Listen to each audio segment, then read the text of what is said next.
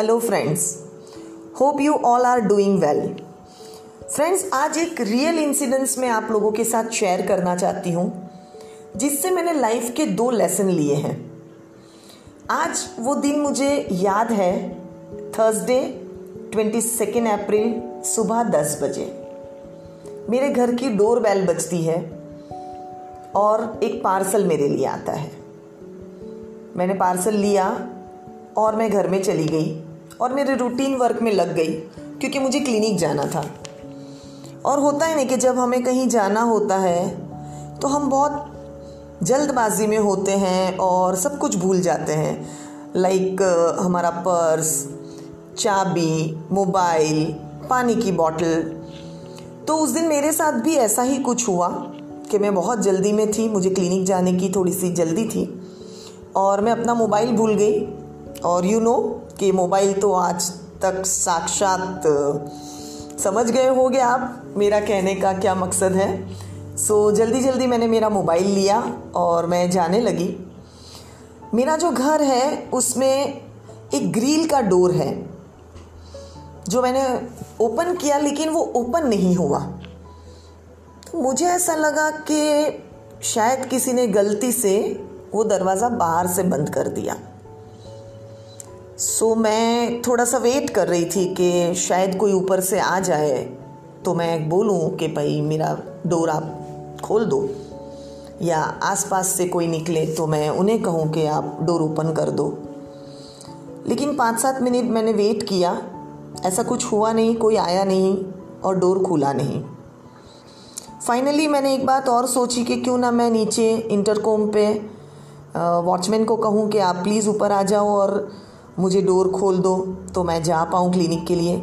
जल्दी तो थी मुझे क्लिनिक जाने की, लेकिन जब जल्दबाजी में हम होते हैं तो सारे काम गलत ही होते हैं। सो वॉचमैन ने भी मुझे ऐसा कहा कि मैडम अभी तो मैं नहीं आ सकता हूँ क्योंकि यहाँ कोई है नहीं, जैसे ही कोई आ जाता है मैं ऊपर आ जाता हूँ। तो फाइनली मेरे पास वेट करने के सिवाय कुछ नहीं था। सो so, मैंने पंखा स्टार्ट किया और सोफे पे बैठी सोचने लगी कि अब मैं क्या करूं। सडनली वो सोच मेरे दिल से आई कि क्यों ना मैं एक ट्राई करूं कि मैं वो डोर ओपन कर लूं। कोशिश की, नहीं हुआ।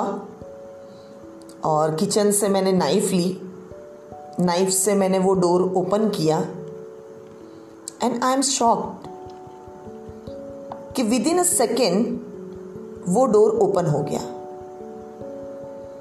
आपको पता है, करीब पाँच मिनट तक मैं वहीं बैठी रही और मैंने दो बात सोची कि अभी तक मैं अपना दिमाग लगा रही थी कि कोई आ जाए, कोई आसपास से निकल जाए, मैं वॉचमैन को बुला लूं, लेकिन मुझे सॉल्यूशन नहीं मिला।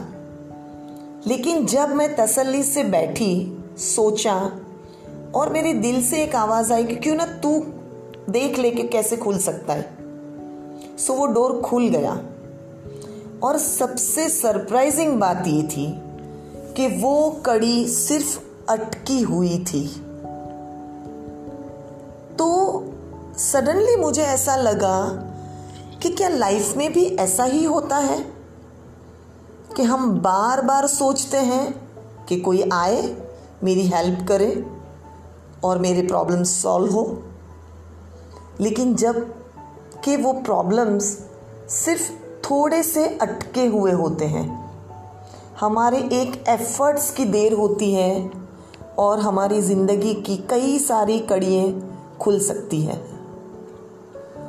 सो ये दो लेसन मुझे ऐसे उस दिन मिले कि सही में दिल हमें कभी गुमराह नहीं करता। फ्रेंड्स, याद रखना, जब भी आप अपना दिमाग यूज़ करके थक चुके हो, उस वक्त अपने दिल से बात करना, अपने दिल की सुनना। मुझे पूरा यकीन है आपको कोई रास्ता मिल जाएगा। और ज़िंदगी की एक कड़ी जो इस तरह से सिर्फ अटक चुकी है और हम ऐसा समझ लेते हैं कि शायद बंद हो गई है, शायद किसी ने बंद कर दी है, लेकिन नहीं, वो कड़ी सिर्फ हमारी एक कोशिश के इंतज़ार में होती है कि हम एक कोशिश करें और वो कड़ी खुल जाए। सो यकीन रखना अपने एफ़र्ट्स पे और यकीन रखना अपने दिल की आवाज़ पे। मुझे अच्छा लगा ये इंसिडेंट्स आप लोगों के साथ शेयर करके।